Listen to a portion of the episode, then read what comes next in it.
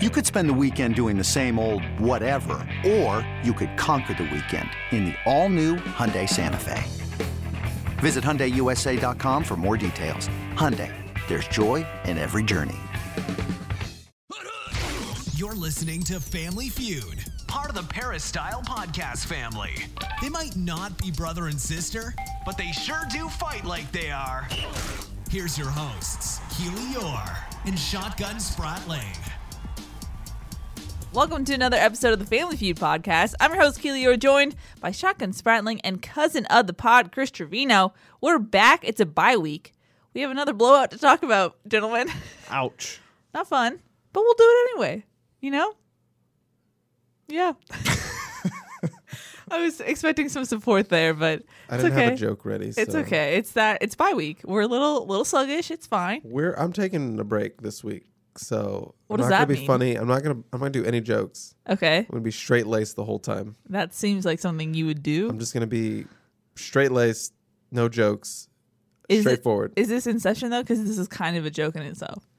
I don't know what you're talking about. Chris This is is not a gonna lose, bit. Chris, you're gonna lose all your audience. It's not a bit. Well, like I said, we have a lot to talk about. We have to break down the game a little bit. We have questions, a lot of questions. Thanks to everyone who sent them in. Uh, as a reminder, look out for a tweet from Shotgun Spratling on Tuesdays, or you can email us familyfeudpod at gmail.com. Thanks to everyone who did that. We also have some stock up and some stock down to go over. But, gentlemen, like I said, it was another blowout in the Coliseum. Let's just get into it. Stock up. Who you got? I guess I'll start because I don't think there's we don't have that many from this game. I, I- but Malcolm Epps is a guy who stepped in. Uh, Michael Trigg goes down with an injury, and I thought Malcolm Epps stepped in and made a couple plays, and that's been something where he's had a couple opportunities to make plays, and the ball's hit off his hands, tough catches, and not made them. He made a big play in this one, obviously really late, and it didn't really matter as far as the grand scheme of the game. But I think that's a big confidence builder for him. And that's something that Graham Harrell told me after the game. You know, I asked him about the Trigg injury, and he said it was great to see Epps step in because that's a guy that they think can be a playmaker as well.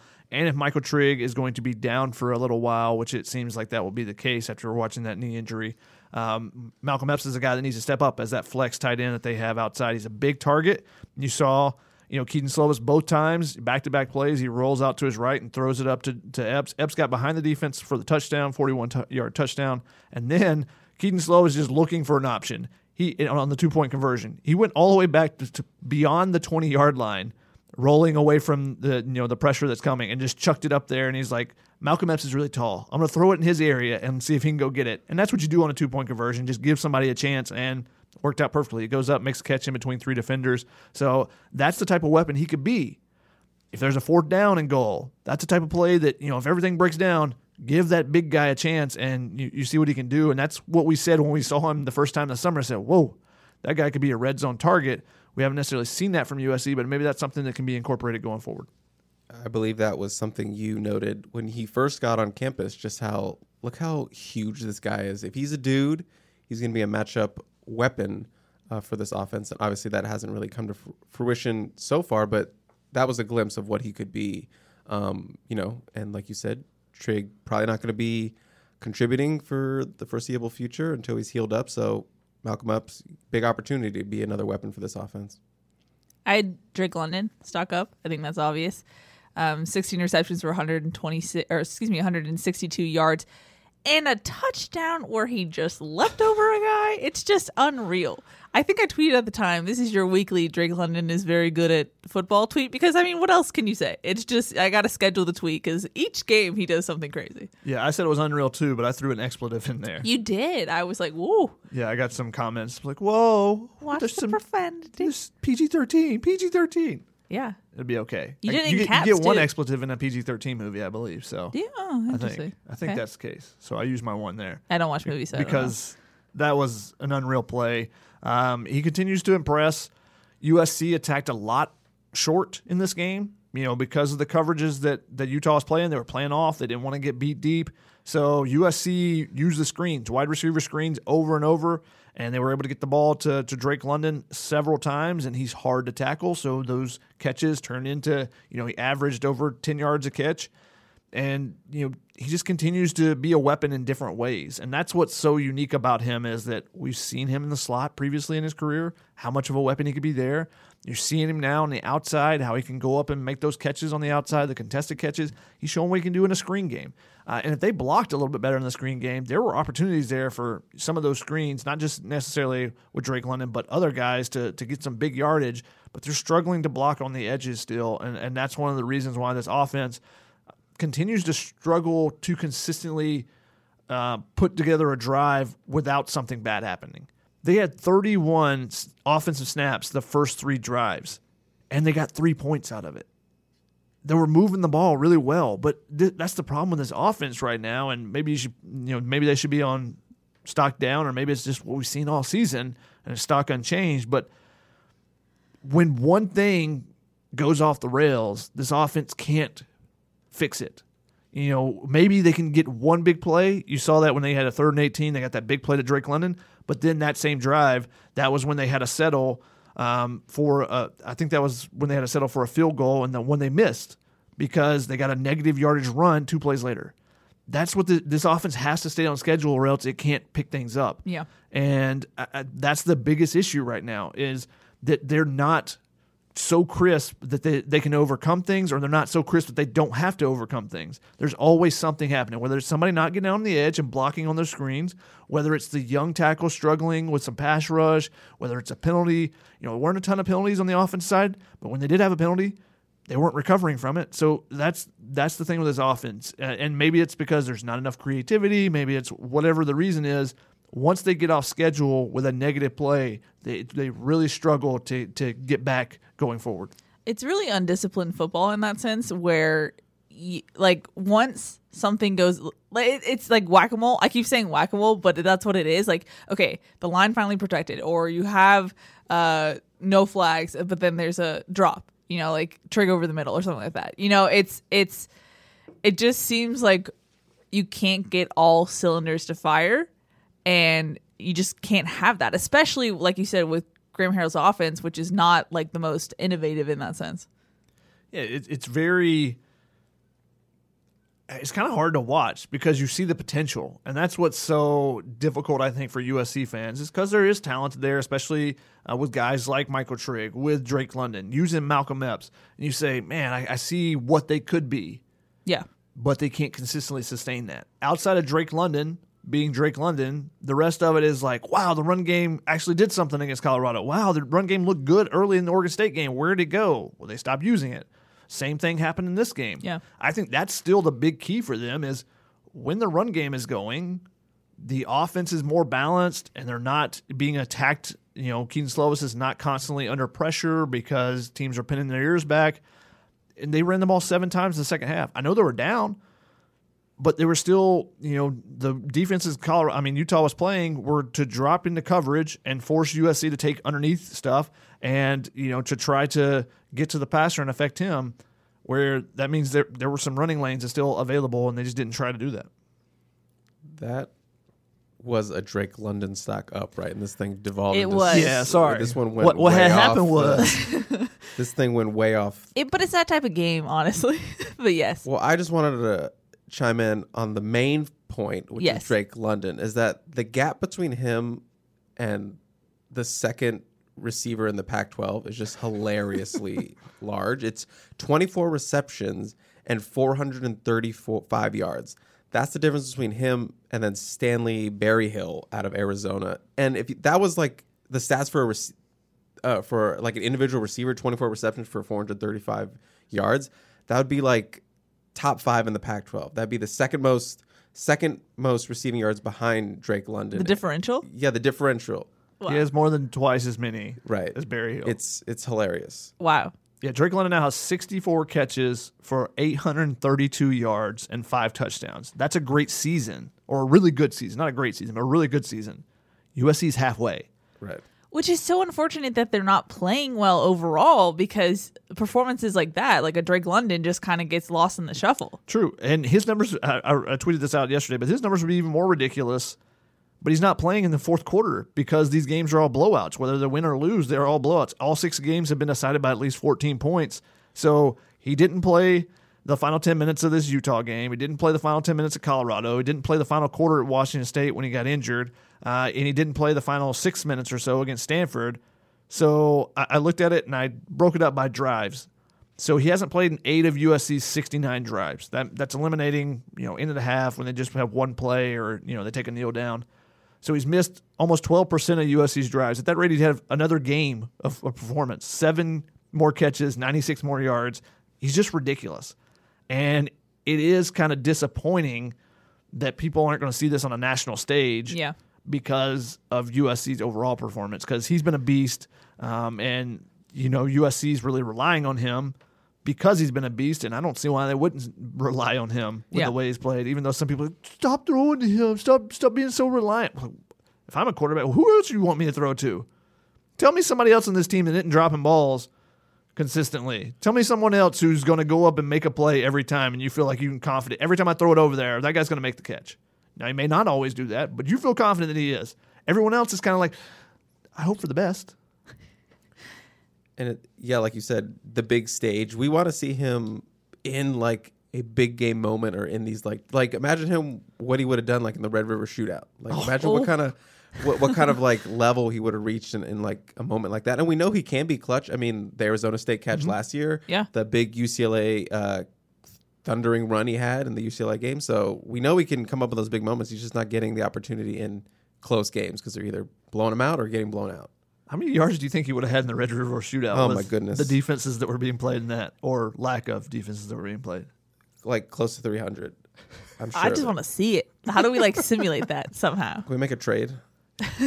He would be very fun in the He Steve would be a- Sarkisian offense. If, if you could trade offensive players, everyone would be calling USC right now. calling off the hook would be just Off the nonstop ringing. Chris, I do believe I'm trying to keep the order here. It's your turn for a stock up. Right. I had a looking at history. Oh. Stock up on all the history that's kind of been made this season against Oh USC. no. Ouch. USC gave Utah their first win in the in LA since in 105 years. This is the first time in program history that USC has alternated win loss win loss for their first 6 games. Really? Yes, and it's the first time in history that they've allowed 40 plus points in a home game in the Coliseum. And they've done that three times now? Yes. This is the first time they've allowed 3. Oh, three consecutive? Yeah. At home? Got it. So, wow. a lot of looking at history being made with this team this year. Not in a good way. Not in a good way. Ouch. Yeah. Ouch. That's rough. That was like a pseudo up, up but it's down. No, I'm I, I like doing those. The pseudo up down or the pseudo down up. Okay. So Okay. That's fine. Nice. Okay. I only have one left because I had London on mine, but I had Kana'i Mauga. Yeah, I did too. He's the the one defensive player that I think is improving as the season is going along and made a bunch of plays in this game uh, against Utah. May get lost in the shuffle because of them giving up as many points as they did, but I think he led the team in tackles again. You know, he's played really well against Utah the last two seasons. He does really well coming downhill and attacking and, you know, filling that hole. He had a couple plays behind the line of scrimmage as well, but um, USC's defense needs more guys to step up, and right now that's not happening. Well, my final stock up is Corey Foreman. He had his first career sack. He ended up with 1.5 sacks. According to Chris Trevino. Chris, is that correct? Chris, why are you looking around like that? I because this is the second time we're taping this. That's why. And there was a whole argument about 1.5 to 1 sack, whatever. He had multiple sacks. He did. So, I mean, the stock is up, the stock is rising. We have talked about a lot on the show about how there were uh, injury concerns, playbook concerns, et cetera, et cetera. And it seems like he's kind of on the rise, getting the, getting the hang of it. I also had Corey Foreman, but I had Corey Sackman. Ay vey. Drake Corey Saxon is Sackman. much Okay, but here's the thing. Yeah, you got to pick And which I'm not one. even a big fan of that one. you got to I got them all. I got them all. But Corey why? Corey Sackman, Drake Saxon, but Jacob Lichtensack. Didn't get to break that one out. no. Well, it's Tuli's then. I'm still working on that one. Doesn't have like an S, yeah, in his name, so I got to figure that out. What about Nick Figueroa? Uh, Sakaroa? yeah, that's it. Okay. Nick Sakaroa. Nick Sakaroa, yeah. Okay, perfect. Just need to figure out that Tuli one. Yeah, I need to guess what his middle name is. you should. Cool. Any other stock up before we move on to? Real quick on Corey Foreman. Yes. Not only did he get the sack, um, but I was really impressed with the stop when Utah is running, uh, is trying to score before the end of the half. They try to run a play with a quarterback keeper on the read option, and USC had let that get outside a couple times, and he was all over it and made the tackle there. That's showing improvement because there's been times this season when he's gone inside and Yeah. been too aggressive, and that's what happens with freshmen. They want to make a play, being too aggressive. Uh, but on that, when he stayed home, took care of his responsibility and made the play. And that's what you're looking for out of these freshmen. Do they continue to progress?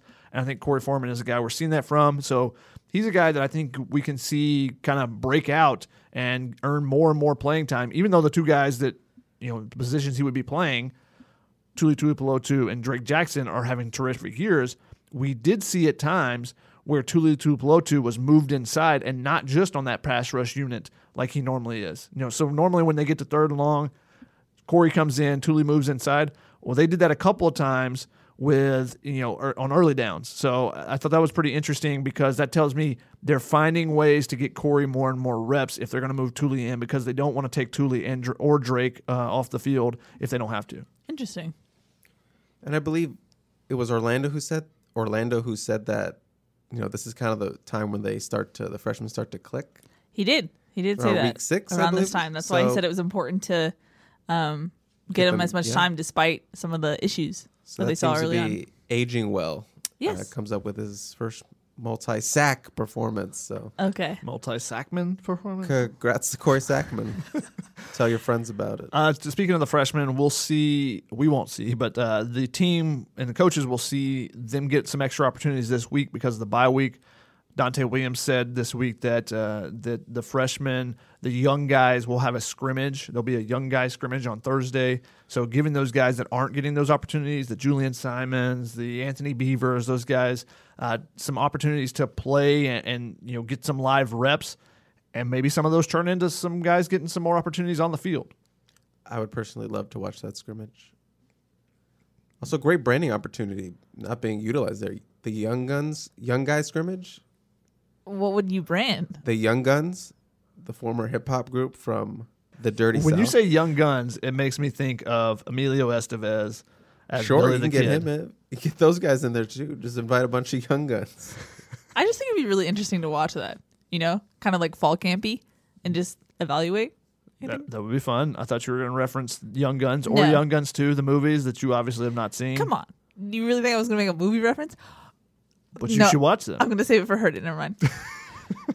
Let's go to stock down. There is probably a lot. Who wants to go first?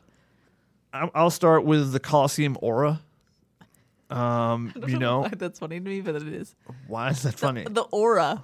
yeah, the aura. Like you, when you're an opposing team, when you're Oregon State and you come in, you're supposed to go, "Oh my goodness, this is where Reggie played. Okay, this is where LenDale played." If you know your history, then you say, "Oh, this is where Charles White played. This is where O.J. Simpson played." Wow, this place is you know, hundred years of history. USC's been so good during that, and now teams come in and they're like, "I can't wait to celebrate in the locker room and let USC hear it." because that we had some people uh, when Ryan did the post game press conference like, why is there music and cheering in the background after USC lost? It's like that's not USC's locker room. That is remember the Coliseum is old. The locker rooms are very close together, and the, between them is the press conference room where USC holds their press conference. So when USC's holding that press conference when an opposing team wins, which has been common recently, then you're going to hear them cheering, and especially when it's the first win in LA in 105 years, or the first win in, eh, at the Coliseum in 61 years for Oregon State. Yeah, they're going to be going crazy in that locker room. That's what you're hearing. So the aura of people coming in, and you know the mystique even of the of the Coliseum, is just not there right now. And part of that is, and when when you're losing, you lose that crowd too. You know, you don't have the fans there supporting you at the same time, and so I think the aura of the Coliseum and how it being a tough place to play and having to play USC there and all this, it's just not there right now. Yeah. I was thinking about it at toward the end of the game. It's it was kind of surreal for me to see consecutive home games where all the away fans kind of collect by the 50 yard line behind their team's bench and are like celebrating and there's all this like hoopla for them because that's I just for as long as I've covered USC I haven't seen that and so to see that consecutively at home is just just weird it's odd Yeah, there were not many fans left in the stadium outside of a, a decent portion of the student section and the Oregon, I mean the the Utah section. That was it. shouts to the student section I don't know why they're staying, but they're staying and they're coming like heavy. Like they're coming packed. Like that whole section is intense. Shouts to them. Stock up. stock up for student section. The resiliency if you will. I had what kind of use had as protecting the Coliseum, just because you know we had talked to a couple players this week. They had talked about how Donte Williams was trying to instill more protecting the Coliseum into the week. You know, showing them videos and meetings of you know famous games in the Coliseum, just kind of upping the ante of how important this place is. But obviously, didn't seem to work. So they've been outscored 129 to 81 at home in these last three games, and that 81 is a that looks a little bit better just because of some of the late garbage scores. So it's probably closer to like 60 or something. how, how about the uh, third quarter in those three games? oy, oy. Forty-two to three. Yeah. and that's been the game changer in each of those. Now, USC, I think, has trailed going into at, at halftime of each of those games, but it's been separated. So all the fans are leaving either in the third quarter. There were fans that le- left with like six or seven minutes left in the third Seven quarter. minutes, yeah. the, in this game. Now, some people told me, uh, you know, at the tailgate we did get to see some people again, and, one person told me, you know, last game I stayed until the the torch was lit, and then I was like, all right, I'm out. And so I think some people may have stayed for that and stayed for that, you know, that tradition, and then we're like, I'm just waiting around for the torch. That's it. I just want to see Traveler one more time, and I don't know if we'll see it from the offense. Well, I also had reasons for people to go to the Coliseum on Stockdown. Like Drake London, sure, but I mean, you could just watch that at home at this point. You know, like what's the the ROI on making the trek to the Coliseum at this point? Tailgating and hanging out with your friends. That's always Sure, what college football is about. Yes, I know, but I'm just saying you could do that at home. It's cheaper. That is true. Um, I also had uh, freshman tackles. I think we're seeing that teams are starting to scheme for USC's freshman tackles, and they're struggling at times. Um, there are some struggles in the run game, but especially in the pass game, pass protection. Jonah Monheim got replaced at the end of this game by Jalen McKenzie for the second time this season. So I- think that's just a product of having two really young guys, and I don't want to be really down on them because they probably shouldn't be in this situation Yeah. you know they should have more talent in front of them so that they can get them in for a few drives a game instead of saying we need you guys to be it we need you guys to we need to rely on you two uh, second year freshmen to really step up and, and take over these spots. And i don't think it's really fair to those guys.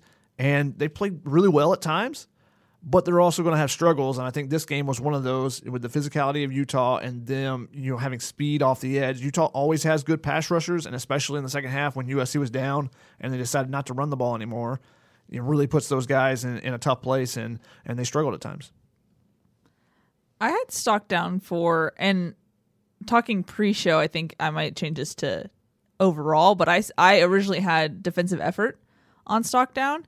Um, just because there were on my rewatch, there were plays where like I've seen guys take reps at practice harder than they did in the game, and it was just odd to be like, it just seemed sometimes that they weren't full speed, and it goes to the larger question of is there fight left in this team? Like it, it do does everyone see the writing on the wall? You know, how much can you really keep this thing together in that sense? Yeah, and unfortunately, some of that was happening while this was still a close game. Like when USC was in the lead. And that's when you go, ooh, that doesn't look good. Like when you're in the fourth quarter and you get blown out and you don't have great effort, that's not good. But you can understand that a lot more than when USC's up 10 to 7 or whatever early in the game. And you see it playing and you're just like, that guy didn't seem like he really tried hard on that play. And so that's a big concern because that tells you a lot about the mindset of the team right now, I feel like. Yeah. Yeah.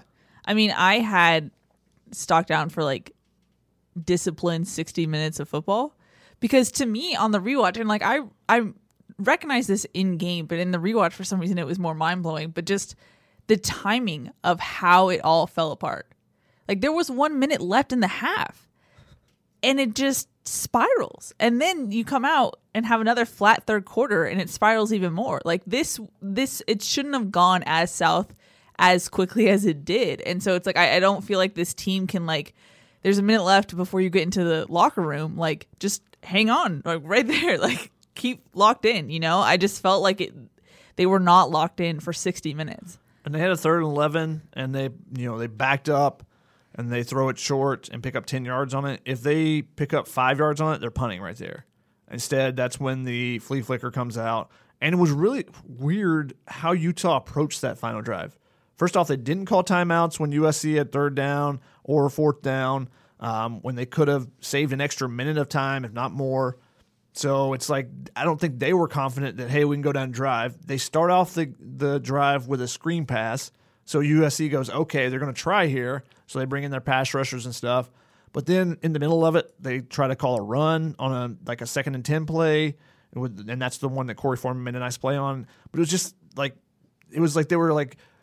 Nah, we don't really want to press it. Okay, let's do it. Nah, let's not. Okay, let's do it. And then they got to fourth and one, and the talk after the game was that Cameron Rising accidentally audibled to this flea flicker, and then USC calls a timeout, and they go to the sideline, and the offensive coaches were like, "Wait, what are we? What play were you running there? What did you just audible to?" He's like, "Oh, the flea flicker," and they're like, "That's not a terrible idea. Let's try that." And then it obviously it works out great because the safety comes flying up on the run, and Chris Steele gets beat uh, on an inside release, and you know touchdown there for for Utah, and it's a big swing because I think that's a huge momentum play, just because that's demoralizing. Yeah. Fourth and one, you can get off the field, and maybe there's 17 seconds left. They're about 40 yard line. One big pass to Drake London or someone over the middle, and USC's in field goal range, and you can add a couple points there. Um, instead, seven points the other way, and Oregon State's getting the ball back after half, and they go down immediately and score with a big run, and the game's over. The game's over after that run. Yeah. Yeah. There was no fight left in USC, and I gave them a little bit more credit during the game. I was like, okay, we'll see what they can do.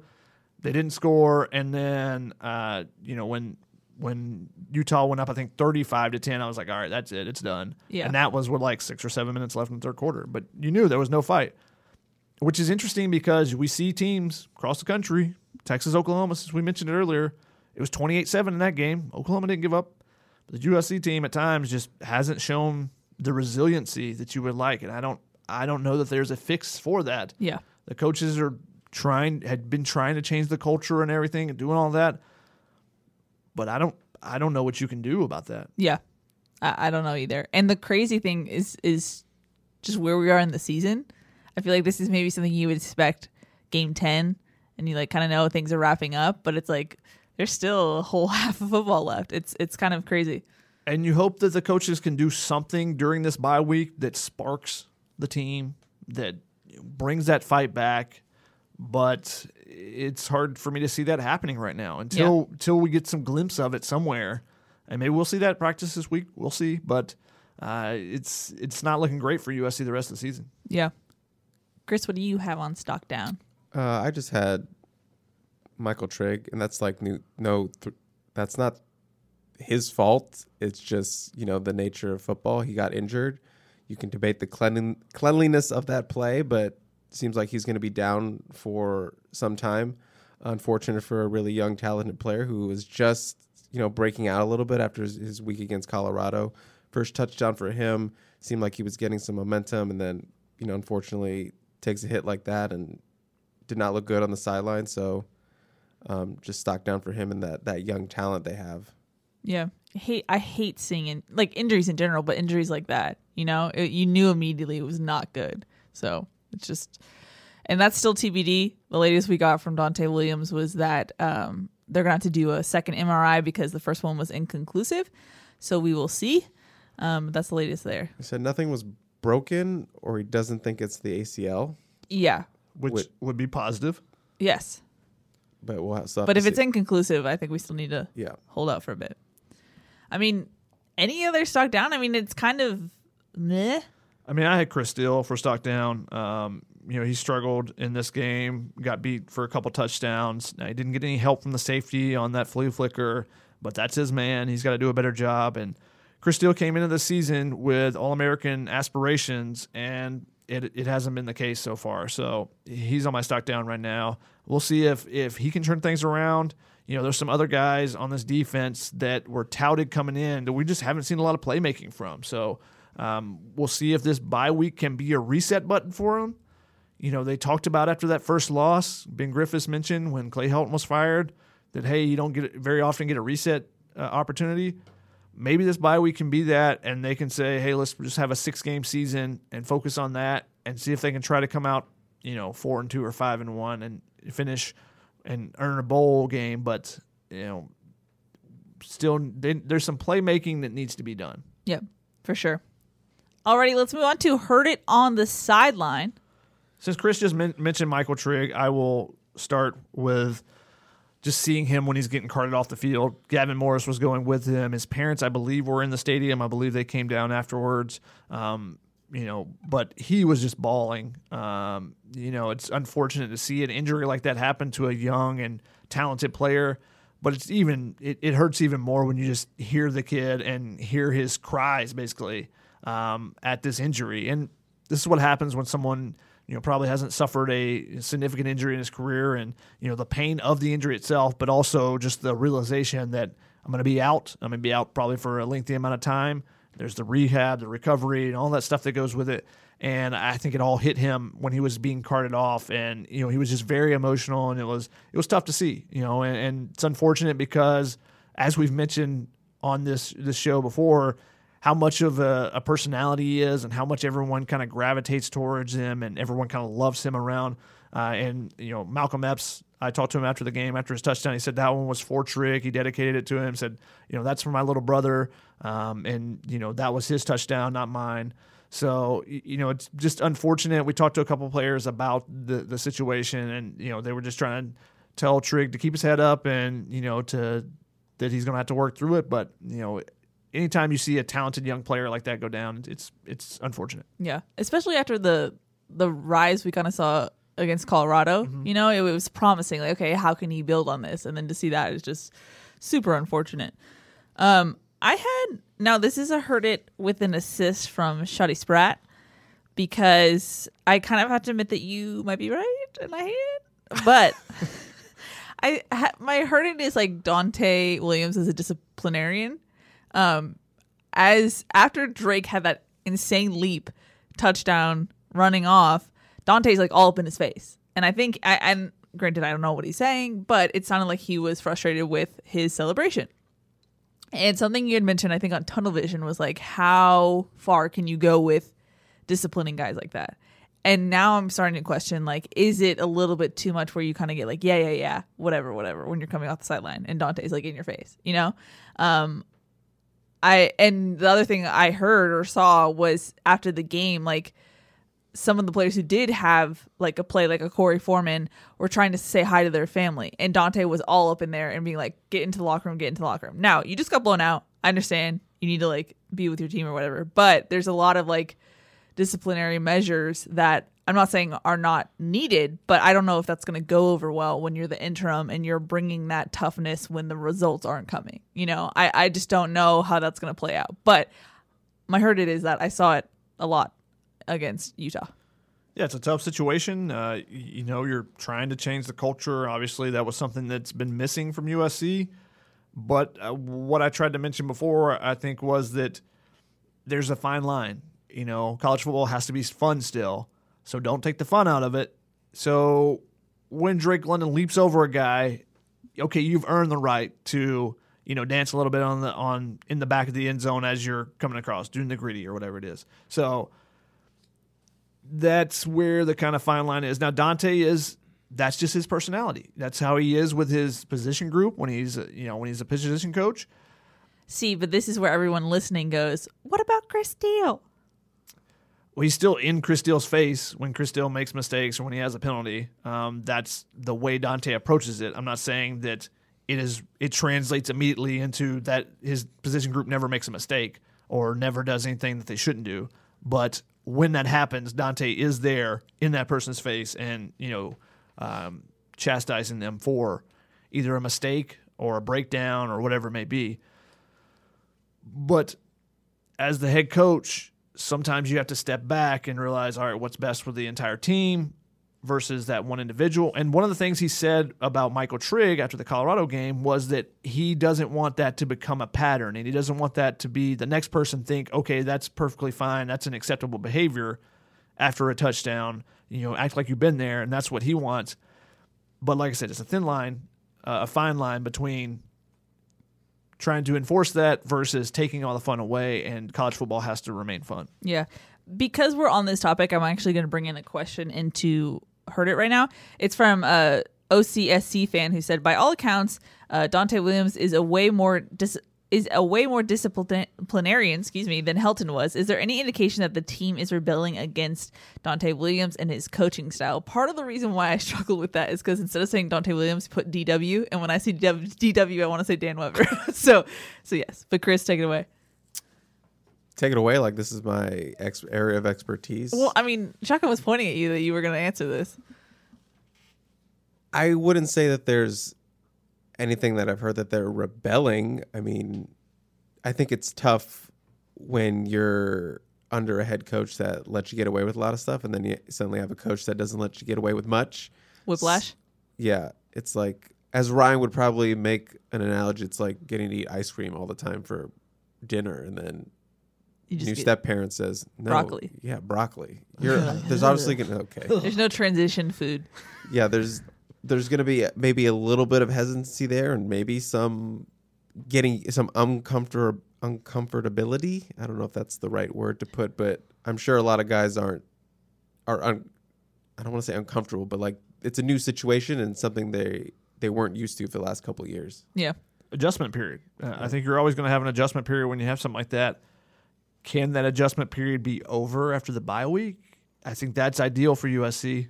And again, we'll see if it happens. Chrissy T heard it from the press box. What you got? Nothing much from the press box. I don't have much of anything. I don't. I didn't feel like I got anything. The only thing is Thank you for your contributions. I don't like this segment. As I, I know you as do. I've yes, said. we know. The only thing is, again, I go down onto the field when no one is there, and all the Utah fans were coming up as I was going down, and there was this one little kid, Utah kid, with a Utah shirt, who was just screaming at the top of his lungs, "That was the best game ever!" so, the history was not lost on these Utah fans. How did you respond to this kid, Chris? No, it wasn't. Nice. Um, I, I mentioned I talked to Malcolm Epps. One of the things I asked him uh, was, you know, how they turn things around, and he said, "Relax." He said, like Aaron Rodgers said, "Relax." He said this team has to relax and they have to turn things to be able to turn things around. So I thought that was very interesting. Uh, that's one of the things we heard at the Washington State. What it was going wrong at the beginning of the game Yeah. is that everyone was trying to do too much. I don't know that I've necessarily seen that the last couple of games and that being the reason, but it was interesting to hear him say that that was what they needed to do to be able to turn things around.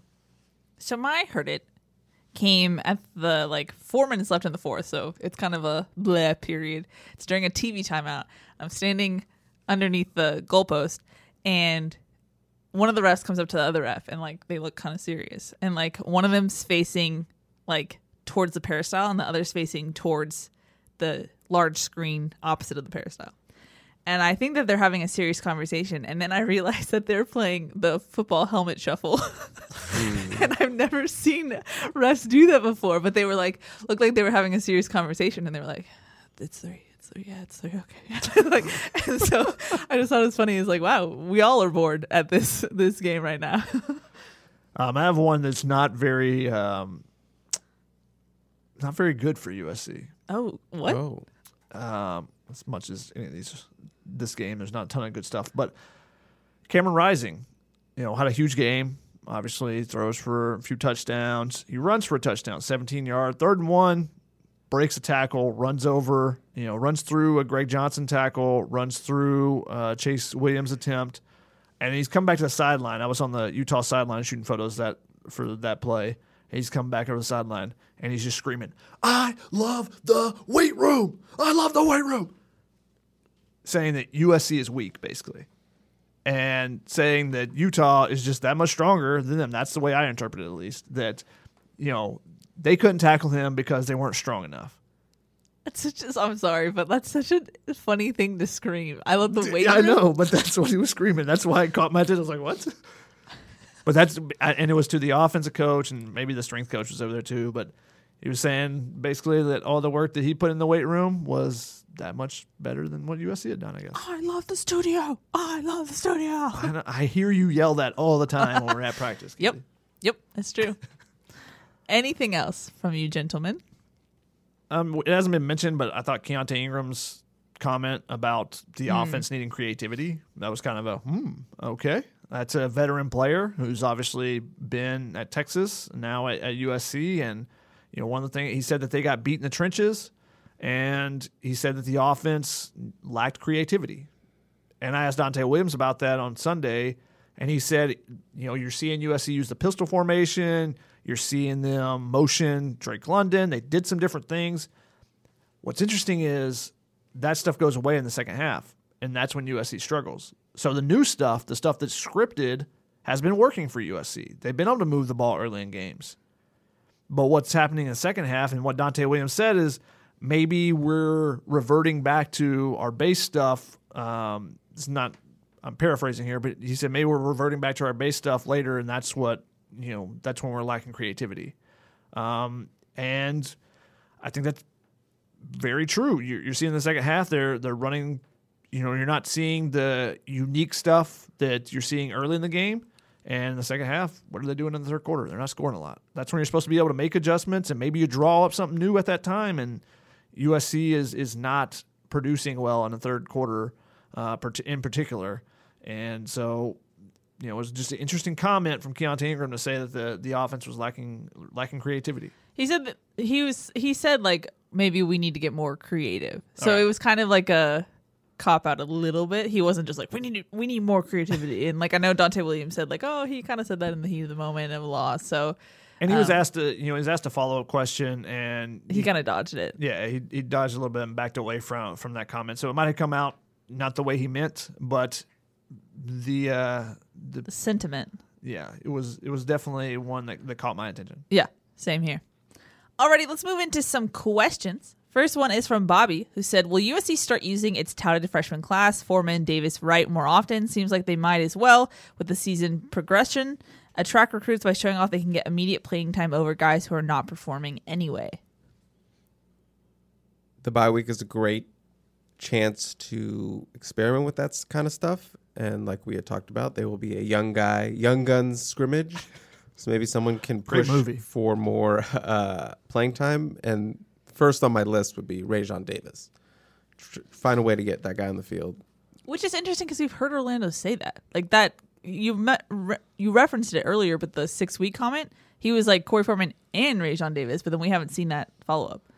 Yeah, it's interesting because one, Kana'i Mauga has been playing well, but the position beh- beside him has been very inconsistent. I thought Ralen Goforth was playing, had played really well um, in that Colorado game until he got tossed out, and he played okay in, in the in the Oregon State game uh, prior to that, even though the defense as a whole did not play well. So I thought he was taking some strides, but he didn't play very well in the second half when when he came in against Utah.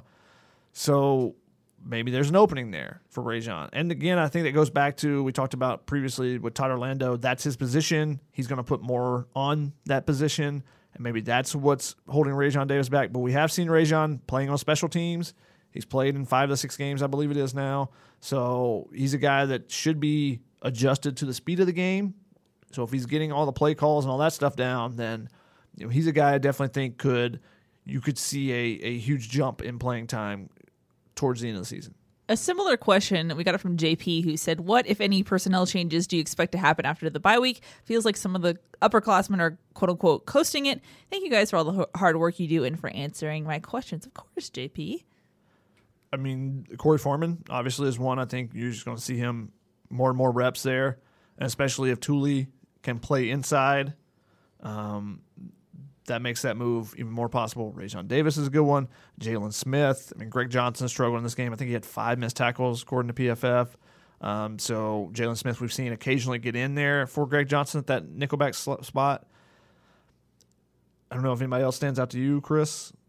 Was this just defensive side of the ball? No, Oh, just young guys in general. In case you even noticed, Chris tunes out during the question for- portion of the podcast.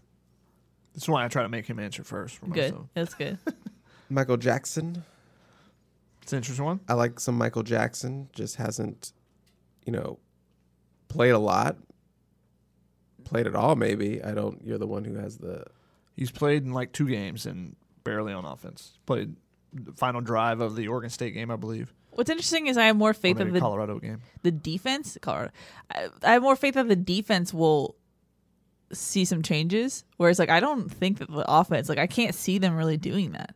I'm curious to see if Joseph Manjack gets back in the rotation. You know, he played like one snap this game. Um, you know, he was getting significant reps, 15, 20 reps early in the season, um, and hadn't really gotten many at all recently. Does Brandon Campbell ever get in there? I mean, Yeah. I, I think USC's been fortunate so far to not have any significant running back injuries. If that happens, does he get in there? I, I think that uh, one interesting guy would be Colin Mobley, actually. Your, your PG County boy. PG County boy. Don't don't say his name. Colin Mobley. Don't say his name. Colin Mobley. Say it one more time. Colin Mobley. Um, because he's a big body guy, and obviously they're they're missing some mass um, on the defensive line. And Maximus Gibbs, another guy. You know, if they if he continues to progress like w- they've told us he's progressing, I was surprised he didn't play a little bit more against Oregon- uh, against Utah. Keely, you're doing the. Why? why? didn't you use the app Why does that I everyone? pitched last week? I don't have the app. You didn't download it. I did not. You didn't give me the link. I did. It's in your email. Check your spam. Okay, I will do that. I'm trying to get us a little bit rapid fire because we have a lot of questions, emails, and DMs. Okay. So thank you I'll to try. everyone who did that. Uh, Scott C said, "Hey Shotgun, any updates on the status of Dart? Any chance he sees the field after the bye week?" no updates on his status. We'll see this week when we go to practice here on Tuesday and Wednesday if we see him doing more than just tossing the football because that's all we saw from him last week, and that's not going to be enough to get you back in the game. He's still got to go through, you know, the change of direction drills and all that stuff with the trainers. And we Get haven't hit. seen- he's not going to get hit before he actually plays in the game. It has to be cleared to, to be Clear to get hit, yes, but we're not going to see what I meant. He's not going to actually take a hit. I thought he was walking well on Saturday. I was surprised. And since you mentioned that, and I mentioned it on Tunnel Vision that this would be a hurt on the sidelines, but I forgot about it. Um, Someone now. always says to write down the hurt on the sidelines. I wrote down other ones, uh, but in the middle of the Tunnel Vision show, I did not. But while the offense was the offensive huddle during a timeout, they're all talking. Um, Kedon Slovis will come and throw and warm up, you know, before a drive after the defense has been on the field, especially if they've been on for a while. Make sure your arms loose. So he's throwing with Miller Moss, and someone's catching up for them. So Slovis goes into the huddle, the offense huddle. He's his arms loose, he's ready. Well, Dart comes over, uh, maybe even he was catching up for Kedon Slovis, but he's like starts tossing with Miller Moss as well. They're just tossing the ball back and forth. Well, then he starts doing a little bit of movement and then tossing sidearm. So doing a little bit of just back and forth. And I go, hmm, that's a little bit different than what we did see last week because in the drills that we saw him at practice, it was stationary. He was, you know, Yeah. he was stationary, catches the ball, he throws the ball. He's not taking a drop back. He's not doing. He's not rolling out. Nothing that like that. But a little bit more movement during uh, during his sideline uh, tossing with Miller Moss. Interesting. We will see. We will see at practice. Speaking of, uh, the account called Dart is God had a question. is Kedon Slovis going to declare this year? If not, how does that affect the team going forward into next year? Is Kedon going to declare this year? I mean, I don't know how we can know that answer. Um, is he playing well enough that he's going to be a first round draft pick? No. Is that typically my standard of when you should declare or not? Yes. So if I was advising him, I wouldn't tell him to declare. Now, does he feel like he's going to be pushed out by Jackson Dart or Miller Moss? The new coaching staff that comes in, obviously, he's been really close with Graham Harrell. Graham Harrell's gone. Does he feel like he's going to lose that job? I don't know any of those things. And it depends on the coach that's coming in, the offensive system. I think that will all play into that decision. If he declares, will he be drafted? Chris, what do you think? I think he would be drafted. I think he would be as well. I know a lot of people are hating on Kedon Slovis and they think that I'm making excuses for him or whatever, but he's still making plays. He needs some help. He needs help with the tackles to give him a little bit more time uh, or just more of a clean pocket at times, even if there is a rush. And you know, outside of Drake London, he's he's catching pretty much everything. He's got some drops as well, but there are other guys that can still make some more plays. And Kedon Slovis's biggest mistakes are coming when they're way behind and he's getting a ton of pressure because USC's only throwing the ball. I think the play calling could help him out. I think there's times when they're not scheming guys open, and people have talked about that, and that's where the creativity comes in. Early in the games, they are doing that. But when there's not a lot of things going on, that's when he's holding the ball more. He's trying to give guys like Drake London, who are really good when the play breaks down, time to go make you know go find some space. So I think he's doing some positive things that NFL teams will look at and say, "Yeah, I think he can still be an NFL quarterback." But is his dra- is his stock at the highest it could be? No. Um, and I kind of feel like he's like a rookie quarterback on a bad team in the NFL, like a Sam Darnold on the Jets. Like Sam Darnold looks like trash on the Jets, right? Because he doesn't have playmakers around him. Guys aren't making plays for him. The offensive line's not protecting like they could. And not to say that USC is at the same caliber of the, of the Jets' struggles offensively in the past. But then when Sam Darnold gets put around playmakers with Christian McCaffrey and some of those other guys with Carolina, it looks better, right? So I, think that's a little bit of what's happening now. Not fully, but I feel like that if he was in an offense that had, I don't know, like four NFL wide receivers, like his freshman year, I think it would look a little bit different. Yeah. And I think that's kind of the difference right now from his freshman year to now, where he's doing some smart things as far as when he sees those drop coverages. He's doing some okay things there. He's not forcing in a lot of throws. Occasionally he does. You know, the fourth down throw, he forced it in there and it got intercepted, right? What happened on the third down throw? Oh, Drake London dropped a ball right at the sticks. Would have been a first down. Now you're not forcing a ball on fourth down. So there's things where he could get some assistance. He's not playing great, but he's playing okay. He's playing fine. He's playing good enough that he will be drafted, I believe. But if, if he were to play great, there is still the potential of a first and second round draft pick. We got an email from Andrew in Brentwood, and I think it's fun. He addressed us as family. He's like, family. I like it. What Uh, up, he- fam? What up, fam? Uh, he said, I counted four drives on Saturday where Utah moved the ball 70 plus yards for a touchdown. Is there a statistic for broken tackles against? USC has to lead the nation in that, right? It's one thing for the offense to go three and out and not allow the defense to get any rest, but one of those drives was right after halftime, so fatigue couldn't have been the excuse. This team just cannot stop, stop arm tackling. What is and he also has, uh, what is the team doing during these two weeks to prep for tackling for Notre Dame? P.S. Coach Williams needs to tell his DBs to stop celebrating overthrown passes. I think every time one of them uh, got too hyped after a bad pass, they gave up a touchdown throw soon after. Looking at you, Chris Steele, he says. Andrew in Brentwood. That's a lot. It's a lot.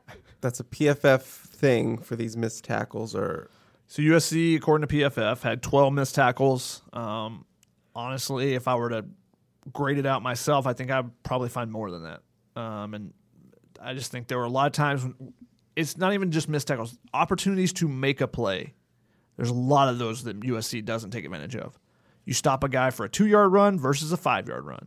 You know, whether it's making the tackle at the point of attack versus getting dragged three or four yards, second and five versus second and eight are completely different play calls. Uh, so there were 12 missed tackles according to PFF. You look at their running backs from Utah, they had nine missed tackles forced. Uh, five from Tavion Thomas, who was their leading rusher, two from Micah Bernard, one from Pledger, one from Rising. Uh, I think the receivers had a couple as well. So, you know, just opportunities to make plays that USC is not fully making. I don't, I don't know if there's an exact stat the way he's look, looking at. I think missed tackles probably answers that at, at best. Yeah, to your point, Shotgun, to set up the flea flicker, the fourth and one, the play before that, I think the defender makes contact like five yards before the play's actually down. Yep. Like it's it's those things, but that they all add up, you know. Especially when the the game's going to derail that quickly. Like who knows what could have happened if you actually make uh, the tackle at the point of contact. It's just interesting there. Uh, we got a question from Jesse Garcia, who's our resident UCLA fan. Uh, which which bowl game would you three love to see in USC in solely based on city and stadium? And he asked SoFi. Los Angeles Bowl. Because Chris doesn't want to go anywhere. I I I thought it would have been fun to cover the first Pac-12 championship game in Vegas. That would have been fun. Yeah, that would be nice. Uh, that's not going to happen. Um, if we're just throwing out any bowl, I would say the, Oh. the Orange Bowl in Miami. Okay, National well- championship. Well, No, I'm just saying Orange Bowl in Miami because I haven't been to Miami. It's one of like the seven cities that has a pro, one of the four pro teams and four pro sports. so the question is, any bowl we would want to see, which one do we think they're going to go to? or Uh, it's a very different question. they got to win True. games first. True. I wanted to cover the Peach Bowl. I like the Peach Bowl, Formerly Chick Fil A Bowl, is that I don't know. Chick Fil A Peach Bowl. Yep, still the Peach Bowl. so? Shotgun could steal Chick Fil A. Yep. I wouldn't steal it. They would be giving us. It's sponsored by Chick Fil A. Oh, fun. of USC's potential options, I, I think the the biggest thing is no one really wants to go to El Paso for the Sun Bowl. Is USC allowed back in El Paso? What if Lane Kiffin got to go back to El Paso? what do you? What do they do? Like I don't know. if There's like some like Is Lane Kiffin banned from El Paso? That's what I'm saying. I don't know. I don't know these things. Um, our final question slash comment comes from Judy, who said, "For the Family Feud team, just want you all to know two things. One, if you all come to the Notre Dame game, we will show Keeley Main Street in South Bend. I love a good Main Street. We all know this, You've only seen two, according to you. but we all love them." she says, "Yes, I live here, and it's rough as an SC alum. Sadness." And then she says, uh, "The time has come." To make Chris T a full fledged member of this pod. His many sponsorships and humor have earned him his spot. Fight on, Judy from South Bend. Judy's always fun in the mentions. I just want to throw that out there. Shouts to her. No, I have our. Sorry, I was focused on the last question. I found it. It's the Bahamas Bowl. Oh, Go to the Bahamas. okay. Yep, yep. So I just, you guys were talking about what the right answer is. That is the right answer. That is the right answer. That is. There is no other answer.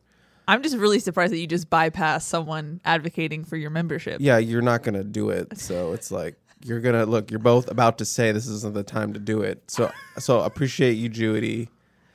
I don't know why it came out like that. I appreciate you, Judy, for saying that. That means a lot. But Judy.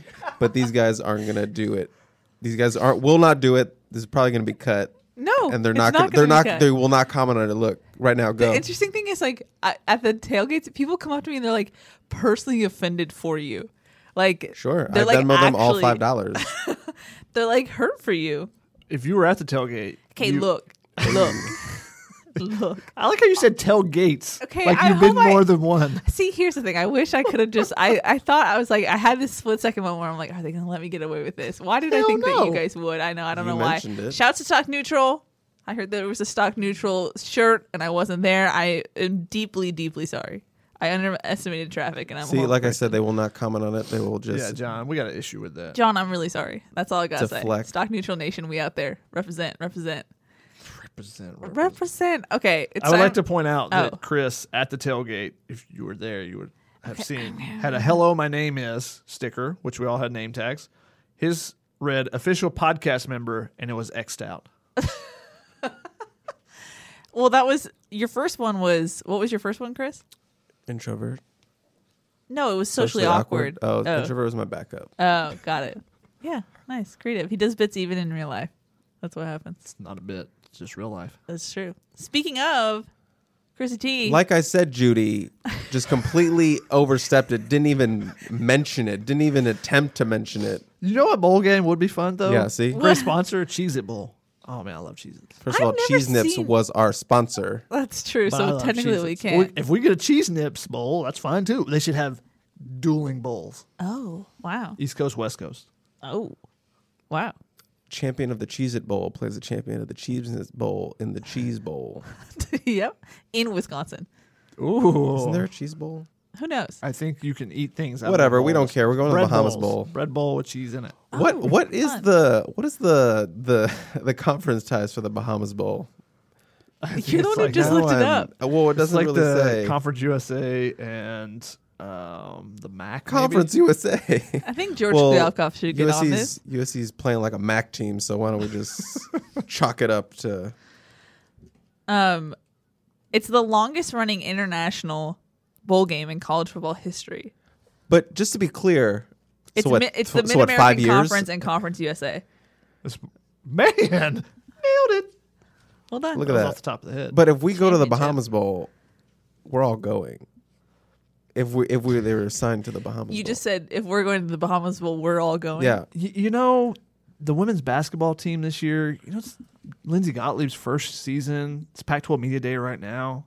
They're playing in the Cancun tournament. I'm just saying. Are they? they are. I mean, Keely's never been more interested in women's basketball. At this point. okay. You, uh, I wish I would have went to the Bahamas when USC played in the Atlantis tournament down there a few years back with Andy Enfield. I believe it was his first year, maybe his second year, because that's when there was the confrontation with Tim Floyd, because UTEP was in the tournament as well.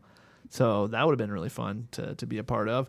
I've gone to Hawaii with the basketball team, um, but haven't made it to Cancun or Bahamas. Nice. It'd be Oh. nice. Nice. We're at that point of the season where we're talking about random bowl games to escape to, because that's what we have to talk about. We'll see if USC makes a bowl game. They got they got some work cut out for them. Yep. Already, schedule in the second half. Chrissy T. It's time for me to toss it to you. I told you, and I'm gonna toss it right back. I told you I'm not. I'm playing the straight character. No, you're not. I'm tr- I'm playing you the straight made man. several jokes. no, I didn't. Name you one did. joke. Name one joke. Each of you name one joke I made. Your little conversation with Judy. That was just a fact. Oh, okay. That wasn't a joke. okay. Did you not not comment on? Did I not not comment? I did Did something. Chris, take the segment, please. no? I said I'm playing the straight man. Do you want me to wrap up the show now? Is what you're saying? If you could name one joke, I will do it. Exactly. No, there was something. Pina coladas. That is the first time pina coladas been mentioned on this show in the history of the show. Saxon, Jake Sack, Dr- Drake, Tuli, Tuli. That whole bit. That was the thing. That was a joke. There was Because I there. couldn't come up with a sack name. Yeah, I think that was That's a not joke. a joke. That's General Payne. Speaking of pain, is this right now? Can we get some take it or leave it? I had to make you work for it. I hate you. This is the bye week. So that's time that we, as reporters and even USC fans, can catch up on all the things they've been putting off on doing since the season started. Keely, what have you been putting off? I was about to say laundry. There you go. Laundry's bad. a good one. yeah. Shotgun, what about you?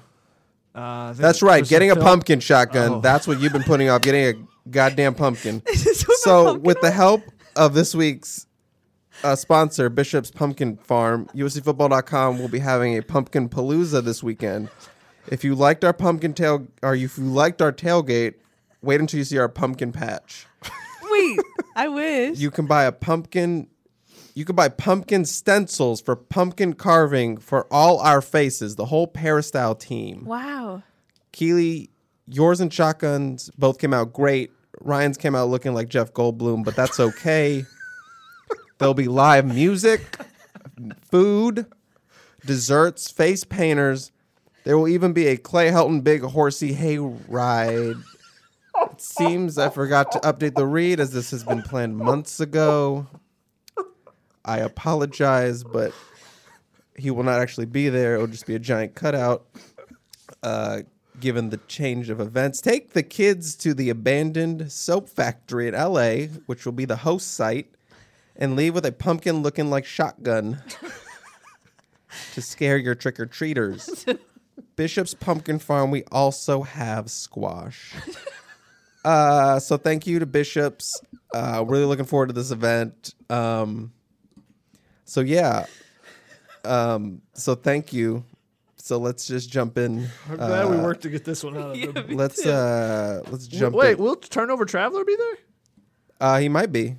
You might be able to take a picture with him. He was not on the booking docket, but if I have to make a call, I'll make a call Make the call. to get that little motherfucker down there. All right, let's get into it. Drake London will set the single game reception record this season. He was close to. Should have. Shotgun was on. Should have Catch very watch. very Didn't play the last 10 minutes. All I needed was one. And they were playing off coverage. Just throw it out there. Give him 10 more yards. Um, I'm gonna take it. Sure, I'll take it. I don't know what else they can do on offense right now consistently. So Drake London seems to be the option. there will be at least one new starter change out of the bye week. I'm gonna take that. Take it. Got to make some changes. Yeah. And And I think- Donte seems willing to do that. And I feel like the bye week is an opportunity for people to prove themselves that they should be the starter when other guys obviously have struggled in these losses. Miller Moss should have played in that fourth quarter. Take it. If you're sitting out Drake London, why are you playing everybody else? They said they were still trying to score and they're still trying to, you know, come back in the game, which I understand if you're going to do that, but then why Drake Drake London wasn't in there? He wasn't hurt. Yeah, based on his explanation, I'm going to take it. If you're going to take out your best offensive weapon, then you're not truly trying to catch up and trying to score and doing everything else. It's like a half. It's like a TVIT. Mm. they're still trying to score, but not giving that full effort. So I think it's more important to get some reps for a guy that may have to be your backup if you know if you have an injury to Kedon Slovis. USC has a 79% chance for six wins this season. That is off the FPI numbers. So basically, I'm asking you think USC has a 79% chance to go to a bowl game this season? I'll leave a 79% chance. I still think they have a little bit over 50, a little bit. Like 53? I think they get wins against Arizona and um, Cal? against Cal, and then I think they can find a win out of those other four games. I don't know which one. I'm not going to say I wouldn't predict them to necessarily win those individually the way they played recently, but I think they'll get at least one, I'm going to leave it. unless this team completely falls apart, I just, which is also a possibility. I've said this every week. I just don't have like a Geiger counter for the standard to play for this team. Like, I just, I don't think I can bang on anything anymore. RIP to my undefeated streak Now the pressure's off. You're with fine. the picks. I know.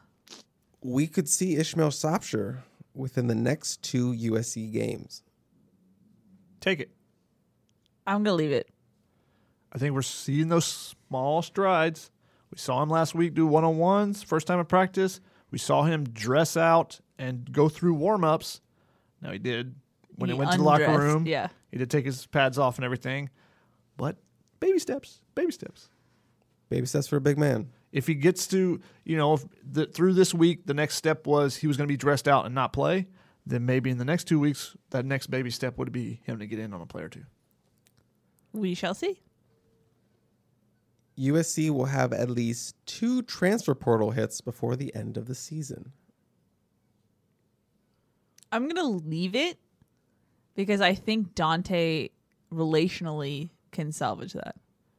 I'm going to leave it for a different reason because I think guys are going to say, let me see what's coming in first. That too. That's a good point. now, they may still hit the transfer portal and not make a decision to see if USC is the place, but I want to talk to other people. So, You just did a whole circle, talk yourself out yeah. of it. Yep, yep. Yeah. a roundabout, shoddy roundabout. But is that a bad first impression to the incoming head coach if you're in the portal? I think you got to be, if you think that you're potentially going to leave or possibly going to leave, I think you should put yourself in the portal so you can talk to other coaches Mm. That's a at least point. and find out what you're, you know, are you wanted at other schools? and if not, let me take my name out of the portal real quick. So what'd you end up doing? You leaved it? I think I did everything in that one. Unfortunately, I apologize. Wow. I'm still not. Un- I'm still unclear about what you did there. You achieve it? No, Oh, After you called me out I for think I, TVing I think I took it. okay, Okay. I think I took it. After all that, that wraps up corporate take it or leave it. Wow, we breezed through You those. breezed through that, yeah. So thank you to uh, Bishop's um, Pumpkin Farm. Catches this weekend, Saturday at the old abandoned soap factory. If Ryan's looks like Jeff Goldblum, what does Gerard's look like? The guy we saw on the plane. Was it a good one? Like, was it a good stencil, or was it like, is it like the misshapen head guy from Weird Science? Are you talking about Gerard or Jeff Goldblum? In this No, scenario? Gerard's stencil. Yeah. Did it turn in? Did, did it come out well, or did it come out poorly and suddenly it looks like that guy from Weird Science slash Mad Max? I'll let you be the judge of that when I see you there. Oh, okay. Also, inside baseball, Chris stole my pumpkin. I brought a pumpkin into the office, and What are you talking about? I thought this was going to be him revealing where my pumpkin is. I was trying to find it before we started recording. I recording. did. I did in fact steal your pumpkin. Thank you. Where'd you put it? Uh, I hid it in the office. Okay, So you have to find it. fine. Oh, scavenger hunt. Oh, Little little scavenger hunt there. So thank you to Bishop's Pumpkin Farm, which did provide that pumpkin that Keeley brought in. sure. Um, they did. So let's knock out some fun ones. Okay. Uh, these are all on theme except for one. So we're just gonna do the first one first. Okay. Home Alone reboot Is there one? just dropped today. The trailer. Wow, these are very like up to date. Take or leave it. Who's in it? Uh, the little kid from uh, Ellie Kemper. Ellie Kemper is uh, Really? I don't know why I had such a. I believe she's the mom, and then uh, the little kid from Jojo Rabbit. If you- Oh, but not he's not cute. not the main kid, the other Oh. kid with the glasses. I haven't seen that movie. I only just know the kid. He's Leave he's it. great. Oh, he seems like he would be the Home Alone kid. You seem like like a southern version of that. Just Oh, I would take that reboot. yeah, Yeah. little shotgun, yeah. but it's a Um, cartoon. and He's holding a little Oh. shotgun. I'm leaving it because I think there's too much awareness with concussions and different things now. Oh. that people are going to watch it in a different way, and it's just not going to work out well. Everyone getting bonked on the head. You think it's going to Yeah. be What an concussion protocol? Odd answer. Like you know, bricks being thrown from third or fourth f- stories. We don't know what the and hitting pranks people on the are. head. Yeah. But they're bad guys. I know, but they would have. Daniel Stern's character would have died like six times in the movies. it's the movie. Are you big robber? Are you on the side of big robber right now? You're anti big home I'm- security. no. I'm just saying. I think that there's too much focus on brain and spine injuries now. this that- is a terrible take, and I love it so the much. most weird shotgun take ever? This is that people are not going to like it because of that. this is funnier than any fake corpus monster I could ever make. Just shotgun being weird. the side of big robber. The real question is This is the real question. the real question is will there be an appearance from Donald Trump since he was in Home Alone 2? Oh, absolutely not. absolutely not. Huh. Also, for the record, I am leaving it. Oh, okay. Yeah, Have you seen the original? I have. Mm, I have. Okay. Have you seen Home Alone 2 What happens in in that? New York City? In New York City. I think I have. Pigeon Lady, right? He's in New Pigeon York Lady, yeah. City. yep. Yep, I saw it. Uh, after that, we have a bunch of themed ones Okay. because it is a spooky season. Spooky season. I gave, I'm giving you two. Each one is two things. You're taking one, you're leaving the other. okay. Very simple. Got it? Taking one, leaving the other. Got it. Yep. Uh, ghosts or zombies? Ghosts. Taking ghosts. Oh, interesting. Yeah, Why? taking ghost. That's good. Because zombies could still happen. I, I feel like ghosts could equally just as much happen. Oh, ghosts already do happen. but yeah, but okay, never mind. Zombies are gross. Like I don't want to see you decaying self. Ghosts could be cool, like Casper. yeah, but you can you can kill zombies, so you can't really kill ghosts. They're already dead. Okay. Zombies are undead. That's different. That's big brain right there. Yeah. Uh, sorry. Nope. Sorry, got a text. Block my thing out. Uh, werewolves or vampires? Oh. Okay, so here's the question: Is it like a, a man werewolf, or are they just like A what? A man werewolf? like like half man? I'm not talking about a hairy, hairy man. I'm just talking about a, No, no, but like a centaur. no, Like, like, they transform. yeah, yeah, yeah, Yeah, or just like a. it's like Twilight. Or a- Oh. she's doing this little like What are you doing? No, that was like a paw, like a. They're Yeah, that's what werewolves do. They're they, all They turn into little tiny chihuahuas that just pop. okay, not bad. they transform. werewolf. Taking it. Taking vampires. Oh, okay. Big Dr- Dracula fan. You Bram just Stoker. you just like the idea of staying up all night and sleeping all day. It's a great, it's a great great point. point. werewolves do the same though. Do they? Only when the moon's out though. Moon. Pumpkin patch or haunted house? Taking haunted house. I could no no desire for pumpkin patches, but I'll be there. I'll be there. I'll be there. Bishops. Even when you're not there, your face is gonna be. Yes, True. I'm just There. there for Turnover Traveler. Oh, nice. Taking pumpkin patches. You and I actually had a conversation about haunted houses last yesterday. I Not a. s- I can't do not a it. get I get scared. scared so easily, and then I oh, try and Oh, I definitely want to go to haunted house with Keely now. Let her No. walk in front oh no, and film it. oh no, Let's do it. oh Gotta my make this gosh, happen. Let's oh do oh it. my gosh. Universal Studios, maybe we'll do that. It's gonna be so bad. I was telling Chris, like, I try and bring people out of character. Like, you don't scare me. You pay taxes too. like, you know, I know you pay taxes, demon. yeah. Like, I try because I hate it. I know you had a lunch break earlier today, Yeah, like- demon. Hey, you had breakfast. Oh, you know. I don't know. I just try and humanize them so I get less scared. That's my strategy in haunted houses. Do you get really scared at the sounds, like chainsaw noises and stuff? I when you just, go I down? think oh, the it's fake unnecessary. chainsaws where yeah. they have. It's just human reaction. You know the chainsaw's not on, but still the noise and then bringing it close to your legs makes you freak out. Oh, they bring it close to your legs? Yeah, it's just You guys a chainsaw, really but it has. this but it because I'd has. be so oh, you'd be out. screaming Yeah. to high heaven. Yeah. I think we should make this happen. Two more: spiders or bats? What type of spiders? Oh, you know, like the classic, like big, uh, Tarantulas. yeah, big old tarantula spiders, the I'm spooky actu- spiders. I'm actually going to take tarantulas. interesting, interesting. They seem less intimidating. Bats are, ugh. They're just, ugh. okay. Take them both. They're- they both have their place. I don't kill You're spiders teething it. in my in my Wow. house. Oh, okay. I Yeah, 'cause usually they're I, I take them and usher them You're a outside. big spider. Sir, it's time for you to leave. I also had a uh, Your stay is over. I had a oh, bad experience. a bat experience. so did I. Figured I should throw this in there. Yeah, when I was like five or six years old, we had bats get in our garage. And they had burrowed into a hole. So in the morning, when you come out, you turn the light on, the bats would start swirling around and flying. So my my stepmom would have to take us to the car with like a blanket over our head because the bats were swirling around Wow. and they'd just run into you and stuff. Wow. Kinda is- crazy. This could be traumatizing. Is this why you are the Oh way my you god, are? you chose vampires. Shotgun. What do you do at night? You're not charting. yeah, charting his victims. You gotta keep a tally somehow. Oh wow. and finally, fog or spider webs. Those are completely different things. No, they're not. They're tone setters for a scene. Fog or spider webs. I've thrown my fair share of Halloween parties. I know. That's true. I know okay. how these things work. I don't know exactly what we're taking here, whether like what freaks us out more. You just can gotta- you can interpret it any way you want. I know. I have a question.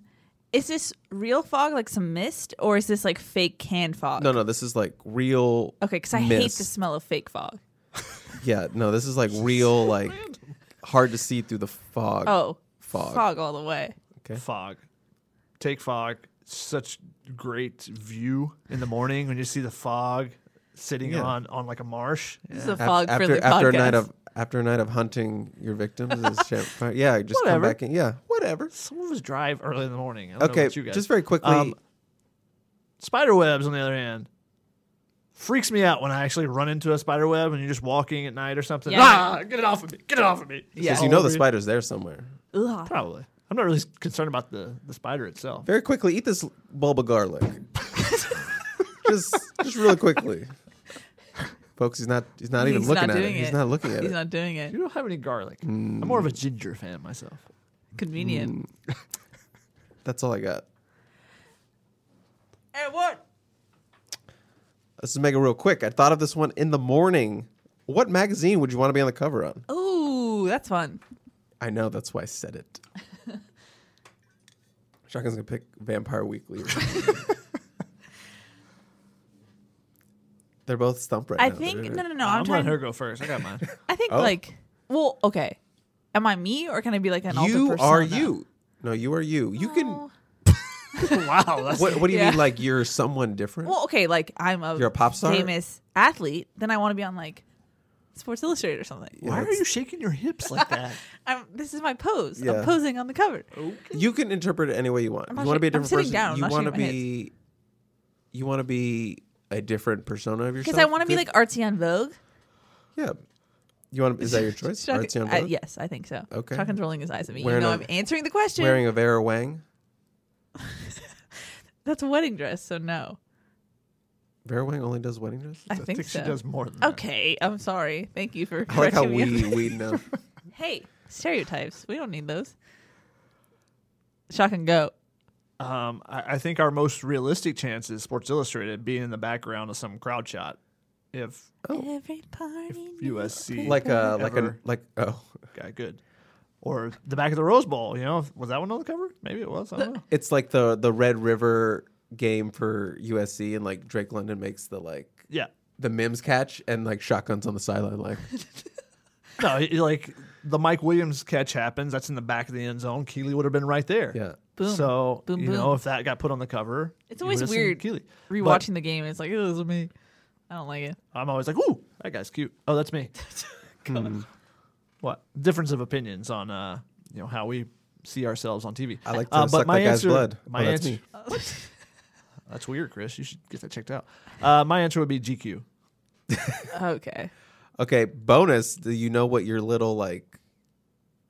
The, the, the little caption on the Oh. bottom would be no, no. I'd have no clue. She can't. Keely Yours ready to take over summer fashion or something like that. Oh, I'm not though.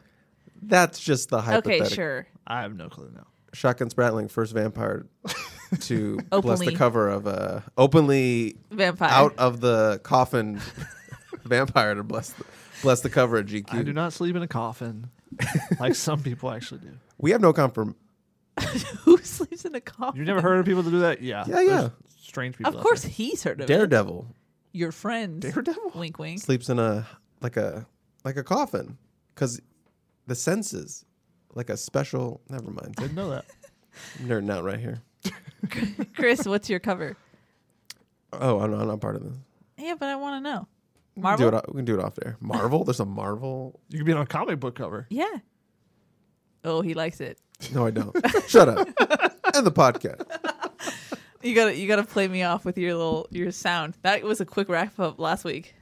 I'm, I, I'll get it ready. but That's if okay. you, if you take forever. Alrighty, that's gonna wrap it up for this week's podcast. I think we're gonna have an interesting one next week since we don't have a game to talk about. So if you have any random uh, sections of the pod, creative additions, tweet at us, email us. Probably have a mid-season podcast. I like how you just. That's probably So, a good stock idea. up, so- stock down at Sure. mid-season. Maybe I can point. finally tell my Obama story. Maybe. I thought you already told it here. No. Have you not? We okay. never had the time. Okay. Well, maybe we'll see. We'll do a story time. Story time with the feuders. Alrighty, that's gonna wrap it up. Chris did not like that. Shotgun Spratling, Chris Trevino. I'm Keely Orr. We'll see y'all next week. Bye. Bye.